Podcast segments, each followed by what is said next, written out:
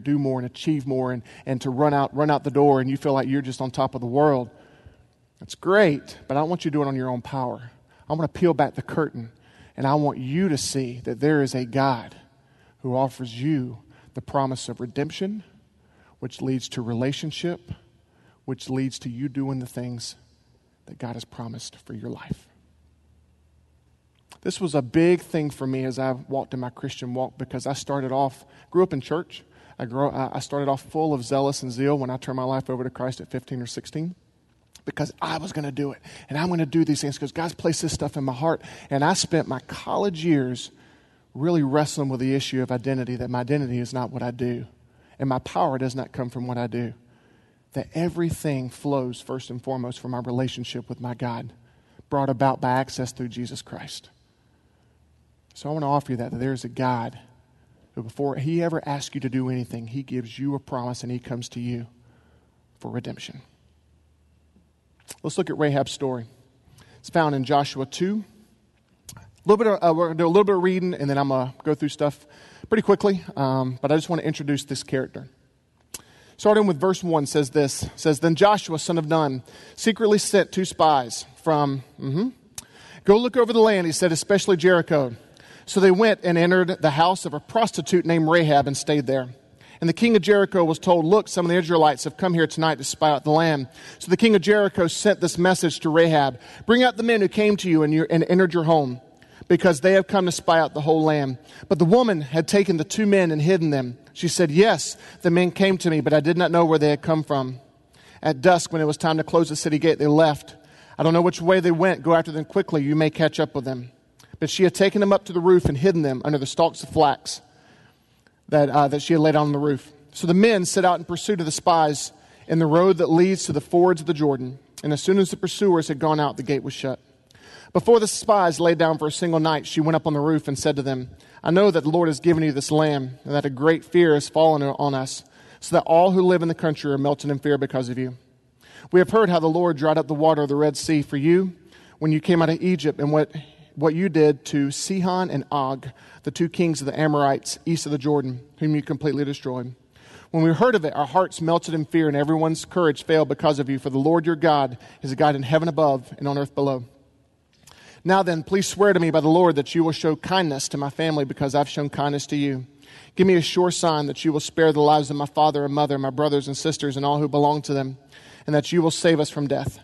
Our lives for your lives, the man is shorter. If you don't tell what we are doing, we will treat you kindly and faithfully when the Lord gives us this land. So she set them down, uh, let them down by a rope through the window, for the house she lived in was part of the city wall. She said to them, Go to the hills, so the pursuers will not find you. Hide yourself three days until they return, and then go on your way. Now the men had said to her, This oath you made us swear will not be binding on us unless, when we enter your land, you have tied this scarlet cord in the window through which you let us down unless you have brought your father and mother, your brothers, and all your family into this house. If any of them go outside your house into the street, their blood will be on your own heads. We will not be responsible. As for those who are in this house with you, their blood will be on our hand if a head is laid on them. But if you, but if you tell what we are doing, we will be released from the oath you made us swear. Agreed, she replied. Let it be as you say. So she sent them away, and they departed. She tied the scarlet cord in the window. Here's the first thing is that God's redemption starts with an unexpected interruption. God's redemption starts with an unexpected interruption. Verse 1 says this So they went and entered the house of a prostitute named Rahab and stayed there. There's no record of her inviting them in. There's no record of her seeing them in the street and saying, Hey, I know who you are. Why don't you come hang out with me? There's no record of them knocking on the door, her opening the door and going, Hey, great. Um, I had you actually written down on my day planner. Come on in, right? Hey, hey, Siri sent me a reminder that you're going to be stopping by sometime today between two and four. I'm so glad that you're here. There's no record of that. Literally, the guys just showed up, knocked on her door, and said, Hey, we're coming in. And she said, All right, come on in. This is so important because God loves to interrupt our lives, especially when we talk about redemption. God does not live on our timetable. We love to have our days and our lives so scheduled, and, and how dare God come in and try to interrupt our day? We love to know what we're doing for breakfast. We love to know what hours we're going to work. We, we love to know when we're going to go on lunch, what appointment's going to be for this, what time we're going to do that, what time we have to bring the kids to soccer practice, what time we're going to put them to bed, what time are we going to watch our favorite TV show. We live in a scheduled life, but God doesn't work that way. God has a funny way of just showing up, knocking on the door, and saying, Hey, I'm coming in. Will you, will you accept me right now? And that's what He did for her. Who knows what she was doing? She could have been she could have been preparing a meal. She could have been getting dressed. She could have been spending time with her family. Based on her profession, let's just be honest, she could have been recovering from last night's activities, right? Or she could have been preparing for that night's activities based on her profession. She was obviously probably a night owl, right? Just being honest. So she could have been sleeping. Who knows what she was doing? But here's, here's what we do know is that as soon as, as soon as the representatives of God knocked on the door and said, Can we come in? She said, Okay, yes, let me stop everything that I'm doing so that way you can come in right now. That's powerful. Here are some incredible verses when we talk about redemption and we talk about God redeeming our lives. Here's some very powerful verses that you'll find. Ephesians 1 7 says this In him we have redemption through his blood, the forgiveness of our trespasses according to the riches of grace. Galatians 2.20 says, I've been crucified with Christ. It's no longer I who live, but Christ who lives in me. And this life I now live in the flesh, I live by faith in the Son of God who loved me and gave himself for me. Colossians 1:14 says this, in whom we have redemption, the forgiveness of sin. Colossians 1:20 through 22 says, and through him to reconcile all things to himself, whether on earth or in heaven, making peace by, by the blood of the cross. 1 John 3:16 says, "By this we know love, that he laid down his life for us and we ought to lay down our lives for our brothers." That's some incredibly powerful verses about God's redeeming power in our life. The only thing is, it doesn't mention a time or day about when it's going to come to you. It doesn't say, hey, at one o'clock on Tuesday, uh, you are going to have an opportunity to experience the verse of Ephesians 1 7. In him we have redemption through his blood. So the question is today, and I don't know why you even came here today. Maybe you're here today because of some sort of interruption in your life. It's amazing how God will just do this. Maybe some people in here, all of a sudden, you know, you were riding in the car this week and you accidentally hit the wrong button on the radio. And instead of going to your favorite radio station, you actually went to a Christian radio station and actually heard a song. You didn't even know the words, but all of a sudden, you haven't felt God's Spirit in years, months, decades, but something in you came alive right then and there because God's trying to interrupt your life. Maybe some of you in the last week, maybe all of a sudden you woke up and you don't know why, but you had this incredible urge to pray. You don't even know how to do it. You don't even know what to say. You don't even know what to do, but all of a sudden you're like, I just had this incredible urge to pray. That is God knocking on the door trying to interrupt your life. Maybe some of you, you don't even know why you stepped in the church today. You don't know why you're here. You don't know what brought you. Maybe it's just, forget about the promise of God. How about the promise that mom's going to cook you dinner and take you out to lunch? Could it be, though, that God is using simple interruptions like this because He's trying to bring redemption to you and to your house? Could it be? Rahab had the choice. She could have, she, as soon as they knocked on the door, as soon as she knocked on the door, she could have said, uh uh-uh. uh Or better yet, how many men knocked on her door at random times and she opened it and they offered her some cash to do what she does? These guys knocked on her door, said, We ain't got no cash, but will you let us in? She could have said no. She could have said, my, my day's full. I've got other things that I've got to do. But instead, she said, Yeah, come on in. How many people here, God has been just knocking on the door of your heart? Interruption, interrupt, interruption. You're sitting there going, Well, I don't know if it's God. Yeah, you do. You do. You do. Today's your day for redemption. Today's your day for God to step into your life and say, I'm stopping everything, I'm interrupting everything, and I'm going to be with you right now. But will you choose to let him in? Are you going to, are you going to shut the door one more time on him? The next one God's redemption starts by finding you in your sin. God's redemption starts by finding you in your sin. Verse 1 again, it says, So they went and entered the house of a prostitute named Rahab and stayed, and stayed, and, and stayed there. It's amazing how God found her in the middle of her sin. Of all the houses that they could have gone to, of all the places that they could have visited, they chose one whose identity was prostitution. Here was the woman that when she, when she dared show her face out in public, she'd walk by and all the people would see her and they would start whispering because they knew who she was. Probably people didn't even know her as Rahab. They probably knew her as that prostitute. That was her identity. How many people knew her as the sinner? How many people knew her as the, as the, uh, as the unwholesome? How many people, when she walked by, families would, would kind of would kind of take their kids up and say, no, no, no, she's not coming and hanging out with me. She's not spending time with me. How many, how many husbands and wives in that day when Rahab walked by, you know, the wife kind of hit her husband and said, don't you even think about it, buddy, right? That, that was her reputation. And of all the people, God showed up there. It does not excuse her sin. And we're going to find out in a moment as we, as we go through this that God dealt with the issue of her sin. But the beautiful thing about my God is that He didn't sit there and say, wait a minute, let me go to people's houses who are good enough. Or wait a minute, I really want to go to Rahab's house. I really want to go visit her and offer her the opportunity for redemption. I need her to clean up her life first. He didn't offer any of that. He just showed up and said, I'm going there. Here's the truth this is what we do. Why is it when we talk about God, we always want to get ourselves cleaned up before we go to Him?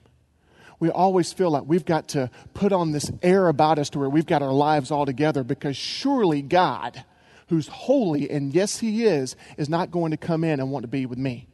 It's amazing how Jesus Christ, our Lord and Savior, the label that they gave him was the friend of sinners. He, does that mean that he excused their sin? Mm-mm.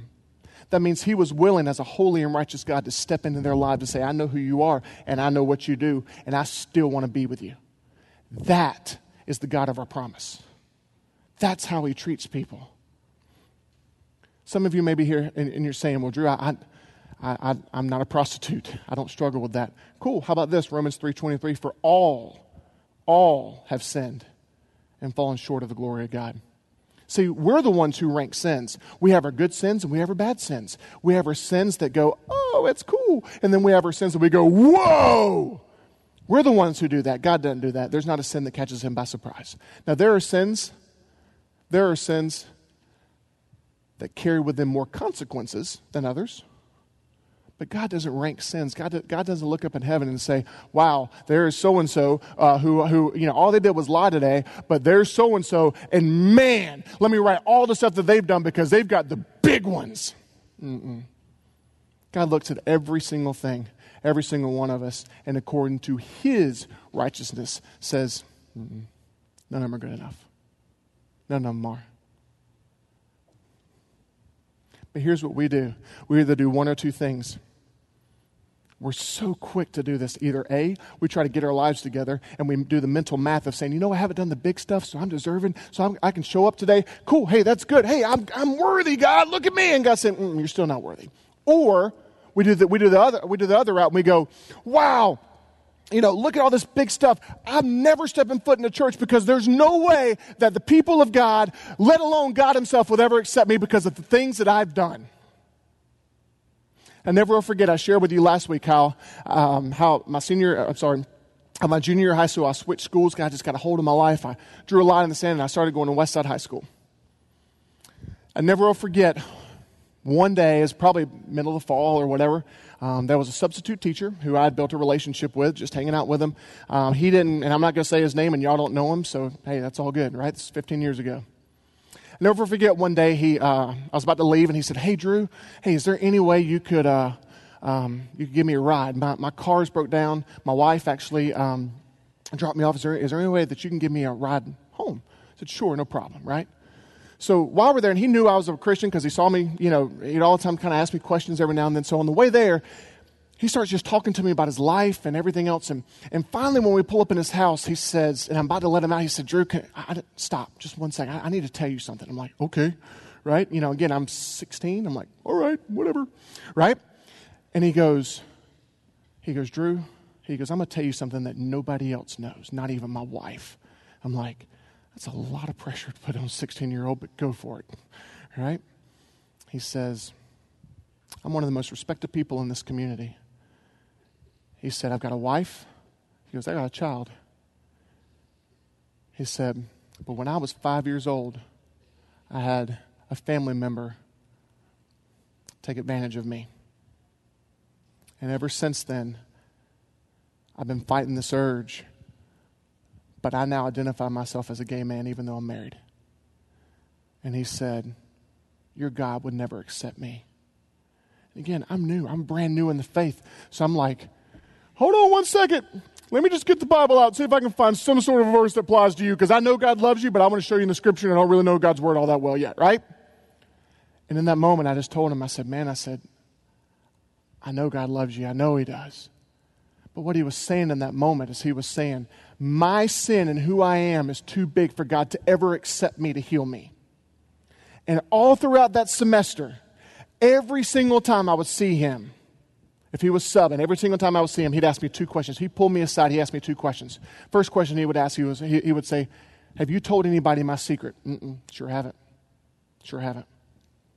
And the second question he would ask me, he goes, And you really think your God would love me and accept me? Yes. Started my senior year and I never saw him again. Don't know what kind of life he's living or whatever, but that example just shows some of our attitudes. That we'll sit there and say, God would never accept me. This has happened to me. But here we are, literally in a story with a woman whose identity was what she did for men. And God stepped right in. Romans 5 6 says, You see, at just the right time, when we were powerless, Christ died for the ungodly. God's redemption includes closing the door on outside influences. God's redemption includes closing the door on outside influences. Verse 4 said this it says, But the woman, talking about Rahab, had taken the two men, she had hidden them. One of the most powerful things about what Rahab did is once she took them in and once she made up her mind, I'm going to get to know this God for myself, she closed the door on any other outside influences. This wasn't the first time that Rahab had heard that the people of God were coming. Wasn't the first time. I'm sure she heard the stories. I'm sure she heard the stories of, let me tell you about the people of God, right? Let me tell you about their God who's really strict. Let me tell you about the people who are going to judge you, Rahab. If you ever see one of them, you're, you're not going to mix with them. You're not their kind. You're not their type, Rahab. No way. She heard those stories. Let me tell you what the people of God are going to do to you. They're not going to treat you kindly, they're not going to do any of that. And she had the courage to say, you know what? I'm going to find out for myself. I'm going to close the door and I'm going to find out for myself what they have to say. You know, not much has changed in a couple thousand years. We'll do the same thing if you, some of us, if we even mention the fact that we might consider going to church or we might consider the things of God, all of a sudden all these other influences and people start talking to you about their experience. And they'll start telling you things like, uh, nah, you want to go to church? No, no, no, no, no. All those people, all they do there is judge you. You want to go to church? You want to get to know God? Let me tell you about this time. I actually showed up at a church and that one person said hey to me and I said, I'll never go back again. So you shouldn't either, right? You'll have somebody come in and say, you want to go to church? Uh, what? With your background? No, I, I, know what you do. I know who you are. I know what you've done. No, there's no way. You, please, you, right? Oh, you want to go to church? Oh, I was in church one time, and all of a sudden the scandal broke out and, and, and whatever, and I didn't like it. And so I said, I'll never go to church again because that's what's God, you know, if, that, if that's what God's like, I'll never do it again. And you shouldn't either. You want to go to, you want, you want to go to God? Don't you realize that He's going to put a lot of rules on you? You're going to be boring. Boring.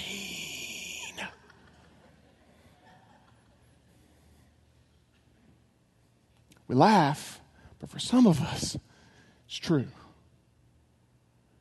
You'll have everybody and their dog give you their opinion about church. Let me just tell you this I'm not discounting how they feel. I'm not. But can I encourage you? You go find out for yourself. Can I encourage you to close the door on outside influences just for a couple of moments and say, I want to know this guy for myself? Have, has it ever occurred to you that maybe you could actually go to your God with your questions? Hey, God, I know I can't see you. I know I can't feel you, but my friend really talked about this negative experience that she had. Is that, is that you? Is that who you really are? I see this person on TV who kind of seems kind of like a whack job, and I just don't know. Is that who you really are? Has it ever occurred to you? God's not offended by your questions. What he wants is that you'll go to him and talk to him and get to know him for yourself. That's the beautiful thing about what Rahab did. She shut the door on all outside influences. And I would encourage some of you to do the same.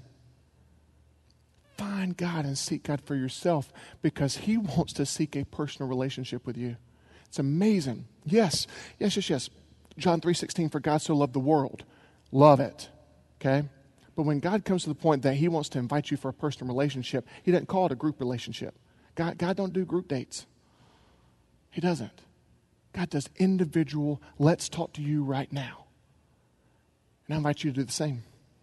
Proverbs 29 25 says this For the fear of man lays a snare, but whoever trusts in the Lord is safe. God's redemption includes addressing your fears. I love this. Literally, when I was typing this out, I was like, wow, right? God's redemption includes addressing your fears. Okay, verse 8 says this it says, Before the spies lay down for the night, she went up to the, she went up to the roof and talked to them. Rahab had some questions. She invited these guys in. They knew who she was and they knew what she did, right? They show up at her door. She said, You know what? Now that I got them, no, no, no, no, no. You're not going to sleep right now. I've got some specific questions about you and about your God. And she starts talking to them, and every single one of them, she talks about fears that you and I share today. There's nothing new under the sun. There's, it's so easy to look at these verses and look at these stories and say, that's great, that happened you know, back in the Fred Flintstone days, right? But for me here in today's society and in today's times, I don't know if I can apply it, but the concept of it is the same. Look at some of the, look at some of the fear questions that she asked. She literally starts talking to him and says, This is this, and we're afraid. This, this, this, and we're melting in fear. I'm so afraid of this. And it's the same fears that some of us carry today. The first thing is that she had an absolute fear of trusting God. She had the fear of, can God, can your God be trusted? Because here's what she said. She goes, I know the Lord has given you this land, and we're all melting in fear. Can I tell you what she's saying at that point? She's saying, I've heard the stories. I've heard the stories that we may lose this land for your God. But what I want to know is can he be trusted? We're melting in fear because we don't understand how all this land is actually going to take part in the story of what God's doing. I'm afraid I may lose something that I'm, that I'm under the delusion that is actually mine. And we do the same thing. We sit there and we talk about God, and God begins to work on our lives, and instantly that fear comes up of what we may lose. And we're so afraid that God may ask us to give up control because we are under the delusion that we have control anyway. We think, do you, re- do you really think that you can control? Now, you, we're going to do everything that we can in our power, but do you really think you can control that job and what those bosses do? Do you really think that you can control as much as we want to, to be with that spouse for 60 years? Do you really think we can control that? We can do everything in our power to make sure that we're faithful to each other, but we, no man knows the date or the time of when we may pass. Do you really think that those, that, that, that those possessions, that car, that land, um, that money, all those things that we hold on to so tightly because we think that if we hold on to it, that somehow that that'll, that that'll be more control for us? Do you think we can really control those things? No. Can we be good stewards of it? Yes. Can we absolutely 100% control everything that happens to us? Nope. We sure can't. But why is it, if that's just a reality of life, whether you're a Christian or not, why is it that all of a sudden God comes in the scene, we start giving fear because He may ask stuff of us. He may, he may say, don't do this. He may say, this is not healthy. He may say, no, I don't want that for your life. He may say that. He may take it all. No. Jesus Christ said this He said, If any man will lose himself for my sake, he'll find his life. The, we got to get to the point that the only security we can ever have in this life is our relationship with God. And we're going to be good stewards. It does not give us an excuse to be lazy and to not work, but we can't control it. That was one of the fears that she brought up, is she's literally sitting there going, Can I trust this God? Can, can, I, can I trust him? Can I truly turn these things over? Because see, she didn't, she didn't see the big story that we see. She didn't see how God was writing that piece of land into his redemptive story because he wanted the nation of Israel to have that land. So that way, that could be a vehicle generations later for when Christ would come into the world. She didn't see that. So she's literally asking, I am melting in fear because I don't know if I can trust your God. And we do the same thing. Here's the other thing the fear of walking in freedom. The fear of walking in freedom. This is what she said. She goes, We've heard how God led you out of Egypt. So what she's saying is, we have heard how God led you out of this country which, which you were in bondage to, and now you're walking in this freedom. You are the people who, God, who God came down and set free. And we're afraid. That makes no sense. Here's a God who offers to walk to, for us and for people to walk in freedom, and that makes us afraid. Wouldn't that be a good thing? Wouldn't that be celebrated? Yes, you're the God that leads us to freedom. Woo! Mm-mm. Made her afraid. And it, does, and, it does, and it does to us. You want to know why? Some of the biggest fears, especially for some of us who are, who are making the steps to walk out of stuff, to walk out of addictions, and to walk out of bondage, to walk out of, uh, to walk out of things that aren't healthy, is that fear comes up and says, Well, if you take those steps, you sure you're going to be able to do it? You sure that you're going to be able to stick with that? What happens if you fail? What happens if you fall on your face? What happens if that freedom that God promises you, you live for a week, you live for a day, you live for a month, and then you go, back, you go right back into it? That's where the fear comes from. Our God offers to walk with us in freedom every single day. The Bible said that it was for freedom that Christ set us free. For freedom. And whatever it is that you are wanting to walk out of, whatever it is you're wanting to live out, you have to understand that yes, is there a risk of failure? Mm-hmm. There is. There's a risk that you're going to fall on your face. Mm-hmm. There is. But here's a beautiful promise that God gives us is that His mercies are new to us every single morning, whether we do good, whether we do bad, whether we do indifferent. It's available to us. When are we going to get past that point that we're so consumed with our failure that we fail to forget the fact that what Christ offers us is freedom? Is it easy at times? No. Is it worth it? Yeah. But for some people, it's easier to sit in your bondage than to actually take the steps to walk out of it, to actually hold on to that promise that Christ would set us free. And that's where the fear comes in. Here's the last fear the fear that He sees us and the fear that He knows us the fear he sees us and the fear that he knows us. This is what she said. He goes, He is the Lord in heaven above and earth below. You know what she's saying in that moment? Here is your God. This is what really makes me afraid is the fact that your God is both in heaven and he's everywhere at the earth, which means that he sees everything. And more importantly, if he sees everything, he sees me. And I know who I am and I know what I've done, and I know who I've been with, and I know what I've done to people, and I know what people have done to me, and I know my failures, I know the times I've fallen, I know the sins I've committed, and that really, really makes me afraid that your God can be everywhere and can truly see me. And we have the same fear. Oh, we love to dress it up and look nice. We love to put on this face that, uh, uh, that all is well and that things are good. And, and that we can walk in front of our God because we've been good and everything else. But the truth of us is that we have a secret fear inside of all of us. The fact that if God were to truly see us and to truly know us, man, that's scary. Why do you think in the book of Genesis, why do you think the first thing Adam and Eve did after they took of the fruit that God told them not to and they ate it and sent it into the world? The first thing they did was hide.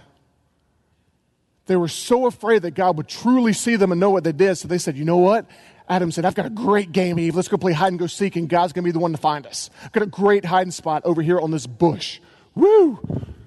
That's what they did. And eventually God came and he said, Where are you? What are you doing? And it's amazing how, even in that moment, God covered their nakedness. But here was that fear, secret fear that if God truly knew us, we're afraid that He'll reject us. We're afraid that we'll be the one person that God will look at and say, I know everything that you did. Nah, no way. Mm-mm. I love, I love everybody else, but because of what you did, no. Here's the truth is that God already sees us. He already knows us. It's just us finally coming to that reality that He does. But that's a fear she came up. And notice that once she said those fears, here was the first longing that came out of her heart. She said this She goes, I'm afraid I can't trust God. I'm afraid that he'll, that he'll truly see me and that he'll truly know me. I'm also afraid that this freedom that this God offers, I'm not going to be able to walk into. I'm just afraid. And notice the one thing that she asked after that. She goes, I just need to know that you, this is verse 12, I need you to know that you and your God will show me kindness. That is honesty. And that is what each and every one of our hearts desires. God, after you know me, after you've known all I've done, after you know every, everywhere I've been, after you know all my failures, God, after I've confessed unto you that I don't even know if I can trust you yet because I can't see you, I can't touch you. I'm supposed to walk this walk by faith. God, I really want to walk in freedom. I really want to step out, but I don't know if I can do it. I don't know if I can, I don't know if I have that much faith. God, all that, I'm just laying my soul bare before you. And the one thing I need to know is that my God will show me some kindness. Oh, it's me. That's me because I know God's holy. I know He's righteous. But I also know who I am. And in my worst moments, to know that a God would be kind to me, would sit down and, and, and show me kindness. That's the thing I want. And that's the thing that Rahab wanted. And there are some of you in here, the reason why you have struggled to even approach the idea of actually talking to God or stepping into a church or whatever is because you know all those things. You know your lack of trust. You know where you've been, and you know that He sees, and you'll say, He'll never accept me. But oh, that He would show me some kindness. And here was Rahab's request right here. And God granted it. God granted it to you, He granted it to me. Kindness. Did it excuse the sin? No, no, no, no, no. Didn't. It's amazing. There's a verse in the Bible that says this. It says, God, your kindness, Lord, leads us to repentance. You know what that's saying? How easy it for how easy it for us it is for us to go and say, God, you're holy. God, I, I, I fully expect you to come to me right now and just beat me over the head because I know I'm the sinner. I know I am. And religion tells me that I'm not good enough. Religion tells me that I must do A plus B equals C in order to get to you. Father God, everything you've got, everything that I've got coming to me, I deserve, and I know that I do. I know that I deserve it. Oh, but God, you, you would show me kindness despite all that? Yeah. I got no problem repenting. I got no problem saying, God, you are my God, and I will serve you and you only. Because of the kindness in my weakest moment, you showed me kindness and you covered me. That is our God. God's redemption includes trading judgment and death for life and eternity. God's redemption includes trade, trading judgment and death for life and eternity. So the story goes on with Rahab. They said, Yeah, well, us and, and our God will show you kindness, but here's the one thing you need to do because judgment's coming on this place. Here's what you need to do we're going to give you this scarlet rope, and I want you to hang it out of your window. And that is going to be the sign that when we come, that's the sign that is you, and that's the sign for us to go and get you. That is the sign that instead of judgment coming to your house, grace is going to come to your house and redemption is going to come to your house. How silly was it? If you think about it, okay? There's an invading army coming in. How absolutely ridiculous it was to hang something bright and shiny out against a wall that that's the sign to come get us because it's freedom. I mean, that if anything that makes you stand out. How many people went up to Rahab and said, Why are you hanging that scarlet rope outside of that window? You're going to be the first one that they're going to come get. You might as well hang out a banner that says, Hey guys, come get me. Looky here. Woo! But instead, she had simple enough faith to hang that scarlet rope out. And the judgment that came to that city passed over for her. That one sign that she did allowed her and her family to walk out of there in freedom. You know, the same's for us. Same goes for us. There's nothing that we can do to stop God's judgment on us. We can't earn it. We can't dress ourselves up. We can't have good deeds. We can't sit there and say, oh, I'll do this or I'll get my life right. I'm going to pull myself up by my bootstraps. There's nothing we can do. But there is a scarlet rope that we can hang around our necks that bypasses God's judgment and allows us to have freedom. 1 John 1 7 says this it says, In the blood of Jesus Christ purifies us from all sin. I know some of you may say, that just sounds like foolishness. That uh, Jesus Christ, that I, I can't even see or touch, that all I have to do is put my faith in Him, and His blood would cover us, would cover me. And you say, Andrew, that's all that I need to escape death and destruction and walk into life? Mm-hmm. You don't need me. You don't need a worship team. You don't need a friend. You don't need a pastor. You need a Savior.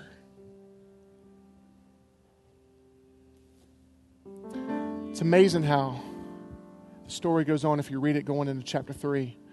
It said that Rahab, her family was spared, and that she walked on and she she lived with that community.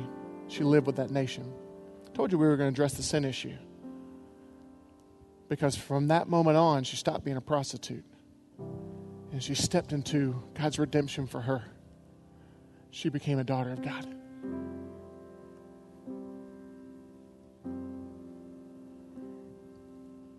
She said, You know what? This may have been my old identity. But because of something that I could not deserve, because of something that I could not obtain, I'm going to step in, I'm going to walk in to the, and, and I'm going to identify myself with the people of God now. It's amazing.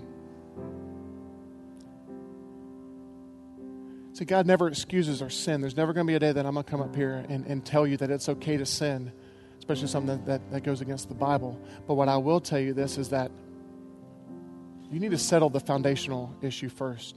You need to settle in your heart the issue of why would I choose not to sin?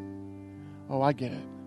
Because there's a God who brought me out from death, passed over me, and brought me into life. And He offers that to you today. He offers that promise of redemption. He offers that promise of stepping into your life and saying, I know who you are. And I know that the longing of your heart is that a God would offer you kindness. Not only am I going to offer you kindness, but I'm going to offer you redemption. Last thing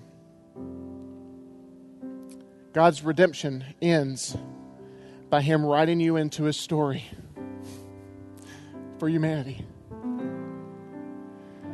The book of Matthew is the first gospel that talks about Jesus. It's Matthew, Mark, Luke, and John, and each one are written to a different audience. Matthew the book of Matthew is written to Jews. Because here was Matthew, who was a Jew, trying to write to his fellow Jews and prove through Scripture that this Jesus guy, who they didn't understand, was actually the Son of God. And he starts the book of Matthew. He starts the book of Matthew because the prophecies, and the Jews believed through prophecy that Jesus Christ would come from a kingly lineage. That's what he believed that Jesus Christ would come from, he'd be a descendant for some of the great kings. So Matthew starts out this chapter by talking about all these fatherly men who were kings and working all the way down and saying, Here's a king, right? And his son was a king, his son was a king, his son was this person, here was this person, here was this person, here was this person, and then you have Jesus. So that, you, that way you could trace all the way back. This guy who was Jesus, I knew his father Joseph. And Joseph's dad was so and so. Joseph's dad was so and so, all the way up. Now you've got King David, all the way up, and you continue so forth and so on. There's an interesting verse, Matthew 1 5, and if you, if you blink, you'll miss it. it. says this. So we're talking about this kingly lineage. Salmon, the father of Boaz, whose mother was Rahab. Here's all these dudes kings, priests, all these people that have come along. And you see a little name that was written into the story of God. Here was a woman who God said, You know what? No longer are you a prostitute. And I'm, I'm even going to go past just saying you're a daughter of the king. But I'm going to write you into the story of my son.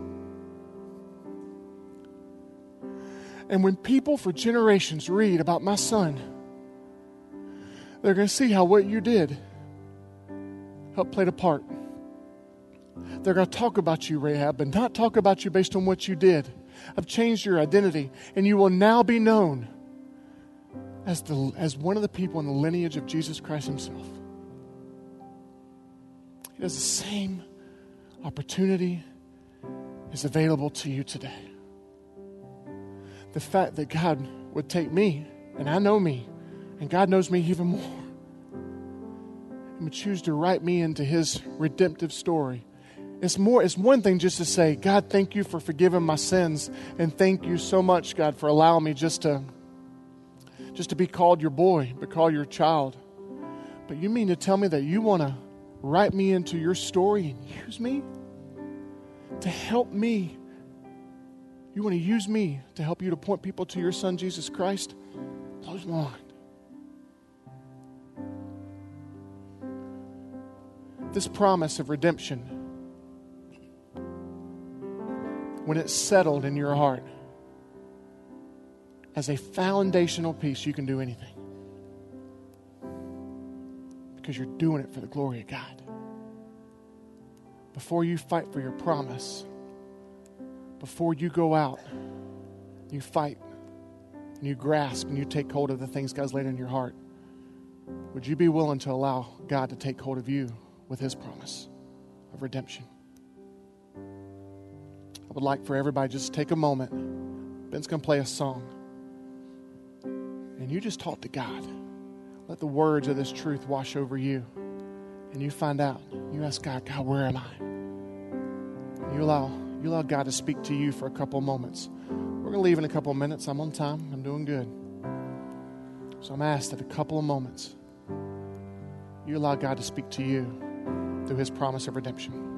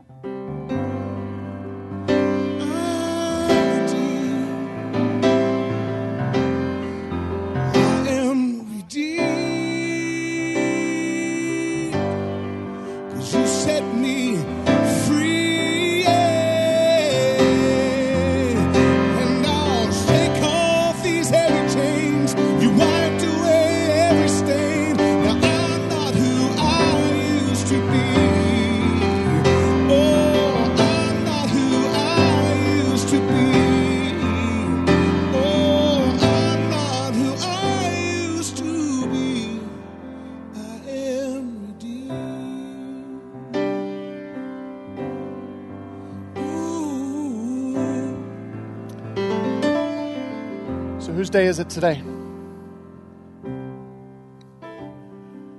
Today's your day for redemption. I've done the best I can with the power of the Holy Spirit to offer you an opportunity to get to know the God who redeems. I would never embarrass anybody in here, but I can't preach a message like that and not offer some sort of a chance for response. If you're in here today and you would say, Drew, today's my day, could you come and allow me just to pray with you? I'm not going to embarrass you. And it's not even for my benefit. You don't need to come up here to receive God's redemption. But let me tell you what this does is that you coming up here and letting everybody in this room know today's my day for redemption. Let me tell you what that does. That marks a milestone in your day. That marks a day that you're able to go back and say, I remember when I tuned out and shut the door on what everybody else thought of me. And I accepted God's redemption for me. So, without no hype, no fanfare from me, who is it? Who's here? Today's your day of redemption. Is there anybody? Amen. Anybody else would join him? It's your day.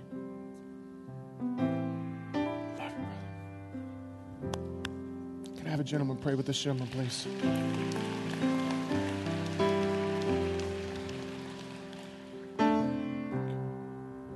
Is there anyone else? I'm not going to rush it. I'm not going to hold it.